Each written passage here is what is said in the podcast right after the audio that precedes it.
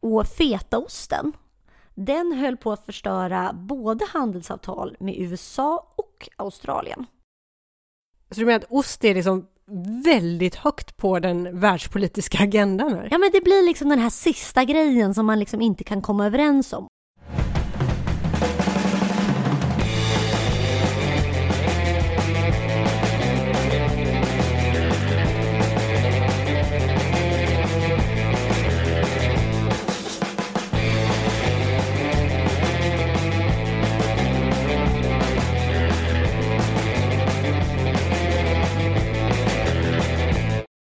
Hej och välkomna till ett nytt avsnitt av Euforipodden. Woho! Wow! I vanlig ordning sitter vi här. Caroline. Björn. Och Helena. Och Marco. Gud vad trevligt det är att se er. Ja, detsamma. Caroline brukar ju få prata om institutioner. Björn är lite av en historiker. Helena, ska vi tillskriva otippade ämnen på dig då? Eller? Trivia. Trivia. Vad har du för trivia idag? Ost. Va? Ja. Det är väl härligt. Jesus. Exakt. Då lämnar jag över till dig. Ja, idag blir det ost för hela slanten. Får jag bara lägga in ett klagomål? Ja. Vi har inte fått lämpligt tilltugg till den här inspelningen tycker jag. Men... Nej, det är ett förbättringsområde. Ja, jag lovar bättring till vinavsnittet. Yes. Ost var det. Ost. Då undrar jag så här. Är det någon av er som är en sån här riktig grillmästare som brukar slänga på lite grillost kanske? Eller eldost? Har ni testat sånt? Nej, faktiskt. Jaha. Grillomi. Mm. Halloumi, Fjällumi, Fjällumi. Oj, kärt barn och många namn. Exakt. Vad hände egentligen med den vanliga hederliga halloumin? Var kommer de här liksom varianterna ifrån? Om jag får gissa så är det så att det inte får heta halloumi om det inte är tillverkat i halloum, höll jag på att säga. I halloum, ja. Du är inne och nosar. Du är inne och nosar på det. EU har ju såklart skyddat halloumin. Det är en skyddad produkt utifrån EU:s kvalitetsordning. Och den har en märkning som skyddad ursprungsbeteckning. Och det betyder då att produktion, bearbetning och beredning måste ske på Cypern. På de platser där man traditionellt har tillverkat halloumi. Så att alltså kossorna ska bo på Cypern, ystningen ska göras på Cypern, lagring, förpackning, etc. Allt ska göras på Cypern. Och det är ingen annan som får kalla sin produkt för halloumi i EU. Mm. Mm. Men det är ändå hela Cypern. Det är inte som sådär champagne. Alltså på de platser där man traditionellt har tillverkat halloumi på Cypern. Mm. Ja. Och det här är ju liksom en del av ett stort system för kvalitetsmärkningar. Såklart att EU har ett sånt som gäller livsmedel, vin och sprit. Och varför ska man ha ett sånt? Varför kan inte någon i Sverige få tillverka halloumi och kalla det halloumi om man gör likadant? Det är väl hederligt varumärkesskydd. Ja, kvalitetsstämpel. Man ska veta vad man får när man köper halloumi. Ja, jag vill inte ha konjak från Finland. Men det funkar också ibland. Samma effekt. I brist på bättre. Klockan 3 på festen och 3 på morgonen, då går även den finska konjaken ner. Mm. Ja. Jag försöker ta oss tillbaka till ost här. Okej, vi hamnar på spriten. Ja. Mm. Vi kan snudda lite på spriten senare då. Men halloumin alltså. Den är skyddade efter det absolut starkaste regelverket som EU har för livsmedel. Skyddad ursprungsbeteckning. Och det innebär alltså ursprunget, platsen. Vi har champagne som ett liknande. Den har samma typ av skydd. Och kalamataoliver som är gjorda på Kalamata. De har också samma typ av skydd. Sen finns det näst starkaste skyddet. Det är en skyddad geografisk beteckning.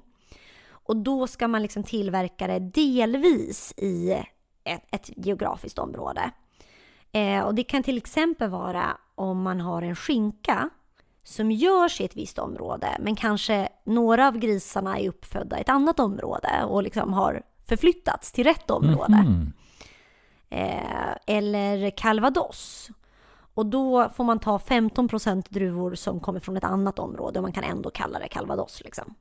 Mm-hmm. Så det är liksom steg nummer 2. Och sen finns det en särskild kategori som man har för sprit och aromatiserade viner. Och det kan vara till exempel Irish whiskey som man producerar i Irland. Men de odlar inte vetet där utan det är importerat. Så att det finns liksom så här grader i det här skyddet och hur strikt det är för att få vara med i varje kategori. Och sen finns det en fjärde kategori, en garanterad traditionell specialitet. Och den handlar inte alls om den här geografiska platsen utan om produktionsmetoden eller sammansättningen. Vad kan det vara då? Det kan vara en svensk hushållsost. Aha. Då har man liksom skyddat själva processen för hur en hushållsost får produceras för att kalla sig hushållsost. Hmm. Men det får göras var som helst i EU. Tänkte just fråga vad vi har i Sverige. Så hushållsost är en sån grej då? Det är en sån grej. Falukorv? Falukorv finns med. Jag tänker på västerbottenosten brukar ju folk alltid ta upp som den sånt är inte med. Vodka, svensk punsch, akvavit, Kalix löjrom. Det finns ett gäng sånt här. Men man kan också se när man går in i kommissionens liksom, förteckning över alla såna här skyddade produkter att det är ganska många svenska ansökningar som ligger och väntar. Alltså Sverige har registrerat 10 produkter totalt men det ligger 17 stycken på ansökan. Så att vi har inte varit så himla på bollen där att registrera våra grejer. Jag kan gissa lite fördomar då att vissa andra länder har varit väldigt på bollen med att registrera. Jajamän. Absolut. Och att vi får ha våra traditioner i fred för att det kanske inte alltid är jättepopulärt hos andra. Surströmming till exempel. Men man kan ju säga så här, alltså, när jag var inne och kollade den totala listan i augusti 2021 fanns det 5062 skyddade produkter och av dem är 10 från Sverige då. Mm. Men det är inte bara, där ingår också de produkter som icke-EU-länder har fått skyddat i EU genom handelsavtal. För det här är sånt som man då reglerar i handelsavtal. Vilket skydd ska produkter som exporteras från EU till tredje land ha och vice versa. Vilket skydd ska det landets produkter få i EU.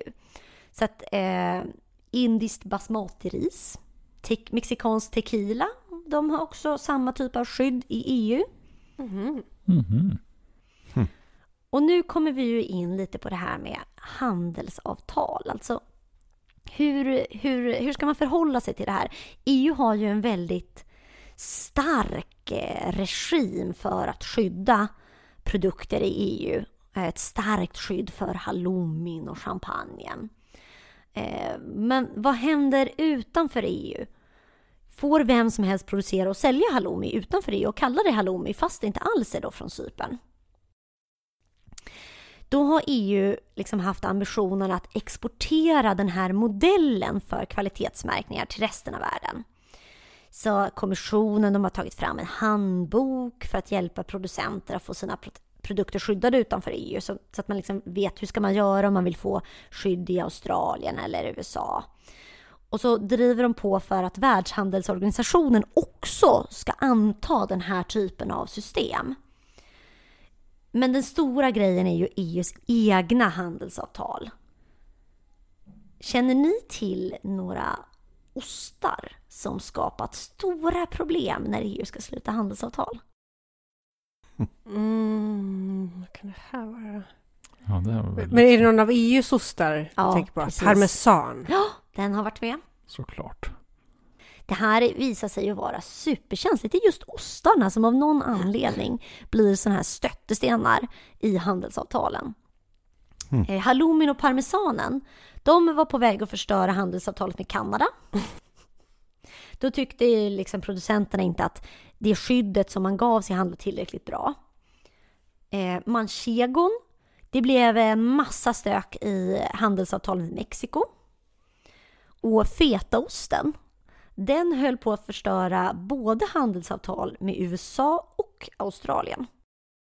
Så du menar att ost är liksom väldigt högt på den världspolitiska agendan här. Ja, men det blir liksom den här sista grejen som man liksom inte kan komma överens om. Och så har man jättestarka lobbygrupper inom EU för att skydda produkterna. Så det blir superkänsligt. De har liksom stor makt och påverkan på de nationella politikerna och därigenom på EU också. Det handelsavtal som EU har med Japan, det kallas Cars for Cheese Deal. För där skårade man liksom, där fick man in alla sitt ostskydd. Ostarna bara tick, tick, tick, tick, tick, allt skydd man ville ha. Och istället då får Japan exportera en massa bilar till EU. Sen fick britterna också jättestora problem med sitt handelsavtal med Japan. För de ville ju då liksom ha samma typ av skydd för brittisk ost. Framförallt den här Stilton blue cheese.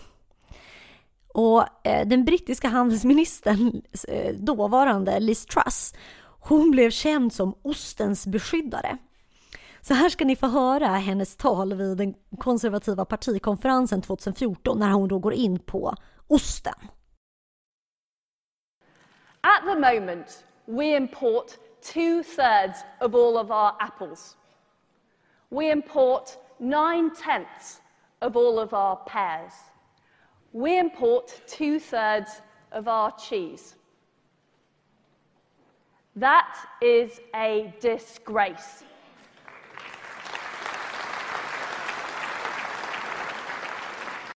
Så vad är grejen här med ost?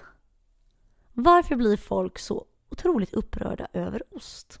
Ja. Men det är ju en kulturell fråga egentligen, är det inte det? Att det är någonting som blir så definierande för ett område, en kultur, en vara.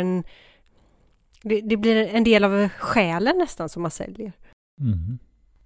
Men just ost av alla delar av ens själ, att det blir just det som är mest kontroversiellt. Ja, det är oerhört förvånande kanske från ett svenskt perspektiv. Men samtidigt som att det är en urgammal produkt som alltid har funnits som är lika het idag. Men kan det inte vara så att vissa av de här kulturella produkterna som inte är ostar är ändå liksom givna? Så där är det inte någon större förvåning att fransmännen skulle driva hårt för champagne eller något liknande. Men sen kommer de dragandes med någon ost och så blir alla lite så här, oj, var det här också viktigt för det? Vi hade inte förstått att ostar var viktigt för fransmännen. Kan tänka mig att... Hade vi inte förstått att ost var viktigt? Ja, det är klart vi hade, men inte som champagne till exempel. Nej, didn't see that coming. Nej, men apropå liksom... champagne, ett sån här drag Ryssland kom med. Ja, så spännande. För att liksom bråka med EU och liksom, sätta sig på tvären.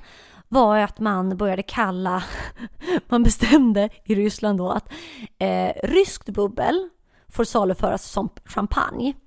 Champagne får inte saluföras som champagne i Ryssland. Och det här har man ju verkligen fattat. Hur kan man driva européerna till vansinne? Så här går ju de rollen liksom. Här kan man verkligen reta dem. Man går rätt in i själen på dem, säger Caroline. Ja, men jag tror att ost och vin är själen. Jag tror det. Det finns mycket som talar för det. Om inte annat så är jag uppbyggd av ost och vin i alla fall. Så vi hoppas att ni lyssnar på det här en fredag eftermiddag och nu känner er inspirerade inför kvällen. Ja, nu är man både hungrig och törstig. Kolla lite extra då på vad det är för oss som man köper. Ursprungsstämpeln. Ja. Köp europeiskt. Men har du någon preferens om man ska köpa halloumi eller fjällumi? Tycker du att det är okej att ta de där alternativen? Ja, alltså om man gillar lokalproducerat då är det klart man ska ta fjällumi. Den är ju liksom producerad på precis samma sätt men med lokala råvaror. Om man tycker att det är viktigt att liksom på något sätt köpa originalet, ja då bör man nog hålla sig till halloumi. Jag är i alla fall väldigt ostsugen nu. Ja, med och vi ser fram emot vinavsnittet. Är det någon som har lite hushållsost? Jösses, jag visste inte att ost var en sån stor politisk fråga, men nu vet jag. Jag är faktiskt inte förvånad. Tack Helena. Tackar. Och oss når man i våra vanliga kanaler på Instagram och Facebook, och där heter vi.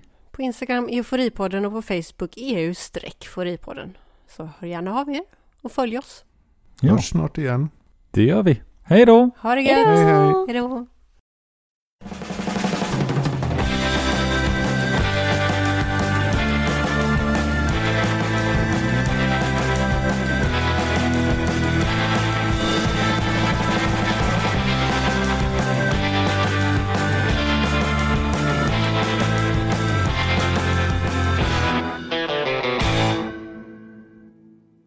Blev det väldigt kort?